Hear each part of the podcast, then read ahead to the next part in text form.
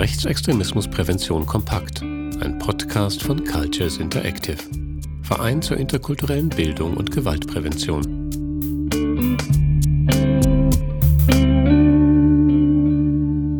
Jugendarbeit als Schnittstelle für die Präventionsarbeit. Theorie und Praxis. Jugendarbeit soll sich mit sozialer, politischer und kultureller Bildung für die Förderung von Menschenrechten und Demokratie einsetzen. Die Basis hierfür ist der Paragraph 11 des Kinder- und Jugendhilfegesetzes SGB VIII. Dort heißt es, dass Jugendarbeit an den Interessen junger Menschen anknüpft. Sie befähigt sie zur Selbstbestimmung und regt darüber hinaus zu gesellschaftlicher Mitverantwortung und zu sozialem Engagement an. Der Soziologe Albert Scherr leitet daraus einen gezielten Auftrag der Jugendarbeit für die Rechtsextremismusprävention ab.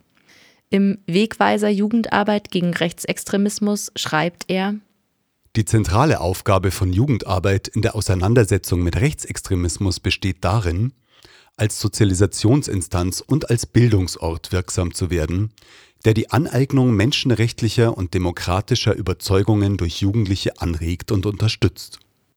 Hier stellt sich die Frage, was Jugendarbeiterinnen in der Praxis brauchen, um bei der Stärkung von demokratischen und menschenrechtlichen Haltungen wirksam zu werden. Besonders auch dann, wenn sie in ihren Einrichtungen auf rechtsextrem orientierte Jugendliche treffen. Cultures Interactive hat hierzu einen Interventionsplan für die Jugendarbeit entwickelt, der auf fünf Handlungsschritten aufbaut. Erstens Wahrnehmung des Problems, zweitens Situationsanalyse, Drittens Unterstützungsnetzwerk sichern. Viertens Handlungsschritte planen. Und fünftens Durchführung und Evaluation der Maßnahmen. Im ersten Schritt der Problemwahrnehmung geht es schlichtweg darum, Rechtsextremismus überhaupt zu erkennen. Ausgrenzende, rassistische und rechtsextreme Dynamiken im Jugendclub oder an öffentlichen Orten müssen wahrgenommen werden. Im zweiten Schritt der Situationsanalyse folgt die vertiefte Einschätzung des Problems. Wie sich hier vorgehen lässt, erklärt Torben Petters, der für die Fachstelle Rechtsextremismusprävention die AG Jugendarbeit mitorganisiert. An diesem Punkt sollten Fachkräfte erst einmal ihre Eindrücke sammeln. Anschließend soll daraus ein Plan entwickelt werden, bei wem und wie sie am besten ansetzen. Das geht über eine systematische fachliche oder auch kollegiale Selbstbefragung. Dafür gibt es eine Reihe von Fragen, die sich Fachkräfte stellen können. Wer äußert menschenverachtende Haltung? Inwieweit erscheint diese Haltung verfestigt? Wie viele Jugendliche in der Einrichtung teilen diese Haltung? Sind geschlechtsspezifische Aspekte erkennbar? Also sind es überwiegend Jungen oder Mädchen, die sich problematisch äußern oder verhalten? Welche Vorstellung von Geschlecht gibt es generell?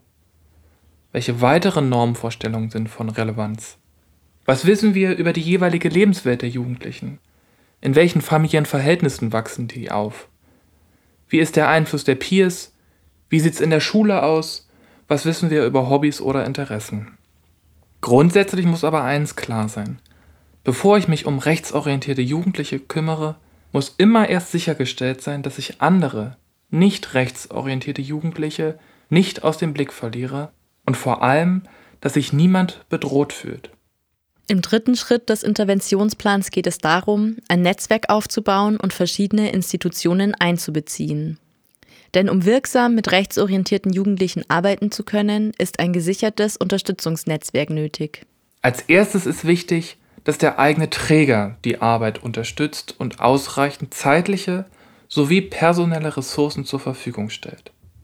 Als zweites und mindestens genauso wichtig ist es mit weiteren relevanten AkteurInnen im Umfeld und auch darüber hinaus eine funktionelle Arbeitsbeziehung zu haben oder wenn die noch nicht besteht, sie aufzubauen. Dazu gehören AkteurInnen aus der Schule oder dem Jugendamt, der Polizei, aber auch überregionale Beratungsstellen und AkteurInnen der Ausstiegsarbeit. Erst dann kann mit der eigentlichen Arbeit mit den Jugendlichen begonnen werden. An dieser Stelle folgt dann der vierte Schritt in unserem Interventionsplan für die Jugendarbeit. Dafür entwickeln JugendarbeiterInnen an dieser Stelle einen Zeit- und Maßnahmenplan. Dabei werden auch Schritte für eine Selbstevaluation festgehalten. Wie werden die Maßnahmen überprüft und fortgeschrieben? Diese Fragen sind total wichtig, denn es muss beachtet werden, ob und wie die Maßnahmen wirken oder ob eben was geändert werden muss. Das entspricht dem fünften und letzten Schritt des Interventionsplans. Leider sieht die Wirklichkeit aber oft anders aus. Häufig sind die Grundbedingungen für eine Jugendarbeit, die auch schwierigen Arbeitsfeldern wie Rechtsextremismus wirksam begegnen kann, nicht gegeben. Zum Beispiel, weil einige der Fachkräfte oft allein arbeiten und für mehrere Einrichtungen zuständig sind.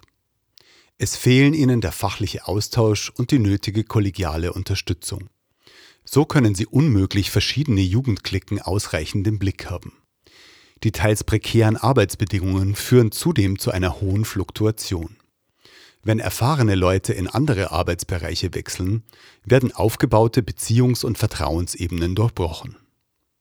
Ganz besonders schwierig und gefährlich wird es, wenn Fachkräfte aufgrund ihrer Arbeit selbst Gefahren ausgesetzt sind. Die Arbeitssicherheit muss gewährleistet sein. Wir treffen immer wieder auf KollegInnen, die von rechtsextremen Gruppen bedroht werden, weil sie sich aktiv gegen rechts engagieren. Hier müssen Daten von MitarbeiterInnen anonymisiert werden und Angaben beim Melderegister gesperrt werden. Und in Regionen, wo sich jeder und jeder kennt, müssen weitere auch polizeiliche Schutzmaßnahmen ergriffen werden.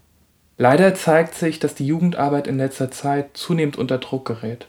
Dazu tragen vor allem auch eigenwillige Interpretationen des Neutralitätsgebots bei.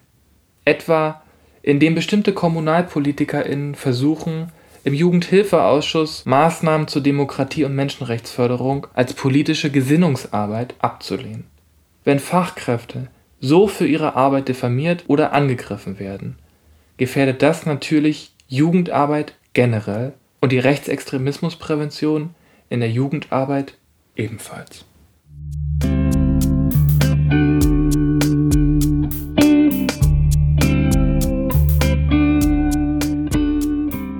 Weitere Infos zur Jugendarbeit als Schnittstelle für die Präventionsarbeit sowie Literatur zum Thema gibt es auf der Homepage der Fachstelle Rechtsextremismusprävention farp.online.